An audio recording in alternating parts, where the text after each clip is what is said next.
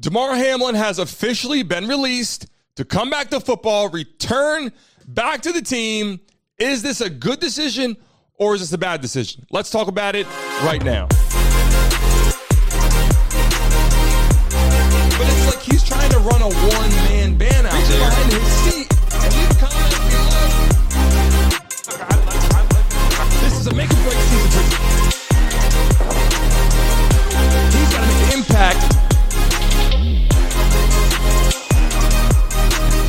guys, welcome back to the show. It's your first time watching. Please like and subscribe. I got the button right on the screen. Subscribe right now if you like sports and highlights. Let's talk about Damar Hamlin. Let's dive into the main topic. He's been released. Is this a good decision or a bad decision? Look, I'm all for Damar Hamlin coming back, motivating people, being truly inspiring. Obviously, we pull the picture up. The ambulance on the field, the people rooting for him, cheering for him when CPR is being administered. Trying to bring him back to a conscious state was tough for the world to watch. And then, obviously, tough for his family to watch. Battling through the hospital, making things happen, becoming that hero that people are looking at to get back to his normal state.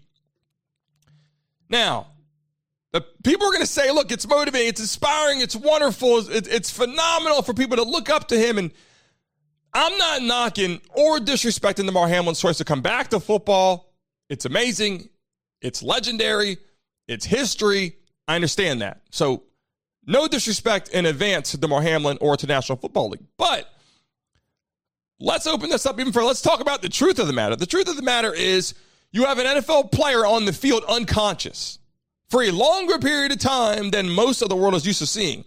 When this happens, it's a small percent, you know, percentage, but when it happens and he's unconscious for a longer period of time, that is a different pace. That's a different state. And people are like, listen, what's going on? I, I immediately thought, hey, it's a head injury. Then it's, is it a chest injury? Is it a neck injury? Is it a heart injury? People are confused on the field. Obviously, doctors are trying to work through this. The fans, and then that next play, people are like, "Hey, you know, I'm not really trying to play football right now. Let's let let's turn this game off. Let's be bigger than football. Let's be bigger than sports. Let's turn the game off. Let's focus on Damar Hamlin's health." Now that Damar Hamlin is released by you know doctors, the NFL is welcoming him back. It's wonderful. It's inspiring, but the truth is, the man was in a very very bad state. Is this a wise decision? That's the question. Is this a great decision, a wise decision, something that you should do? This is for Damar Hamlin and his family to decide. But he's already a warrior. He played through high school, he played through college football, he made it to the elite of the elite in the NFL. Now he also battled back from this tragedy. He's proven everything he needs to prove to all the fans out there watching around the world. Now it's what does he want to do? He loves the game of football. That's why he's back. Now, I think it's amazing, but I also know this could turn out to be a bad decision. A lot of people on the field, I'm sure players in practice, guys in the field are going to say, hey, it's Damar Hamlin. Let's take it easy. Let's give him a little red penny like they give quarterbacks on the field to make sure nobody hits him. That's what it's going to feel like for a long time. Coaches are going to be watching them trying to administer, you know, the proper tools and, and ability to keep him away from people.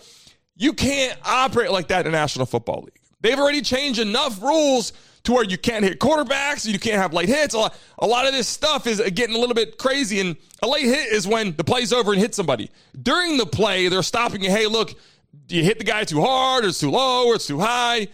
Damar Hamlin is a whole nother deal, a whole nother experience on the field where, hey, Let's take it easy. We know what happened. This is going to change the NFL for a long time. If he comes back on the field, I promise you, it won't be the best decision. Yes, it's admirable. It's it's it's wonderful. It's it's inspiring.